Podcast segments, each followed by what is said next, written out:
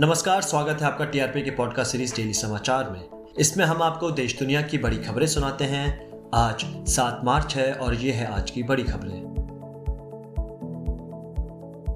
5 राज्यों में 7 चरणों के विधानसभा चुनाव आज समाप्त हो गए हैं। एग्जिट पोल के मुताबिक उत्तर प्रदेश में भाजपा और उसके सहयोगी दलों के लिए जीत की किरण दिखाई दे रही है, लेकिन कम बहुमत के साथ। इस बार एग्जिट पोल करने वाली ज्यादातर एजेंसियों के मुताबिक आम आदमी पार्टी के पंजाब में कांग्रेस को हराने की उम्मीद की बात कही जा रही है, जबकि उत्तराखंड और गोवा में कांग्रेस और बीजेपी के बीच कड़ी टक्कर होगी। वहीं अगर मणिपुर की बात करें तो मणिपुर में भगवा पार्टी अपने सहयोगियों एनपीपी, एनपीएफ और जेडीयू के साथ साथ कांग्रेस पर बढ़त बनाएगी। प्रधानमंत्री नरेंद्र मोदी ने आज रूसी राष्ट्रपति व्लादिमीर पुतिन के साथ बात की और यूक्रेन के सुमी शहर से भारतीय नागरिकों को जल्द से जल्द सुरक्षित निकालने के महत्व पर जोर दिया।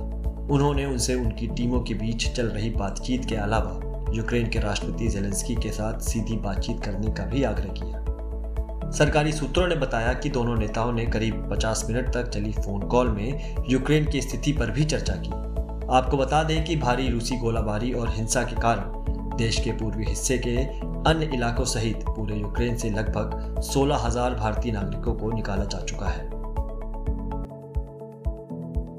यूक्रेन में अपने सैन्य हमले को बढ़ाने के लिए रूस के साथ अमेरिका ने नाटो देशों को हरी बत्ती दी है, जो यूक्रेन सेना को लड़ाकू जेट सौंपने के इच्छुक हैं। हालांकि प्रस्ताव का अभी कोई परिणाम नहीं निकला है, क्योंकि कोई भी देश यूक्रेन को लड़ाकू जेट की आपूर्ति करने की ठोस योजना के साथ आगे नहीं आया है।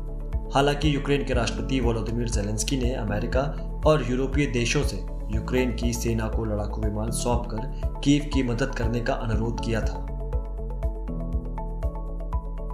महाराष्ट्र के मंत्री और राष्ट्रवादी कांग्रेस पार्टी के नेता नवाब मलिक को सोमवार को स्पेशल पीएमएलए कोर्ट ने 21 मार्च तक जुडिशियल कस्टडी में भेज दिया है।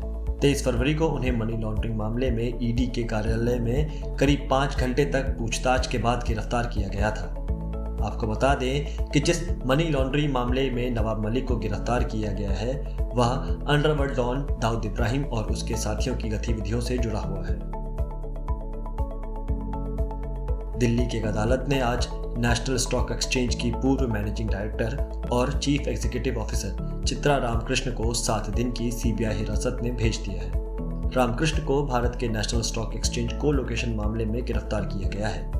सीबीआई की दलीलें सुनने के बाद स्पेशल जज संजीव अग्रवाल ने यह आदेश पारित किया। जांच एजेंसी ने उनसे 14 दिन की हिरासत में पूछताछ की मांग की थी। बीते शनिवार को अदालत द्वारा उसकी अग्रिम जमानत याचिका खारिज होने के बाद सीबीआई ने रविवार को आरोपी को गिरफ्तार कर लिया।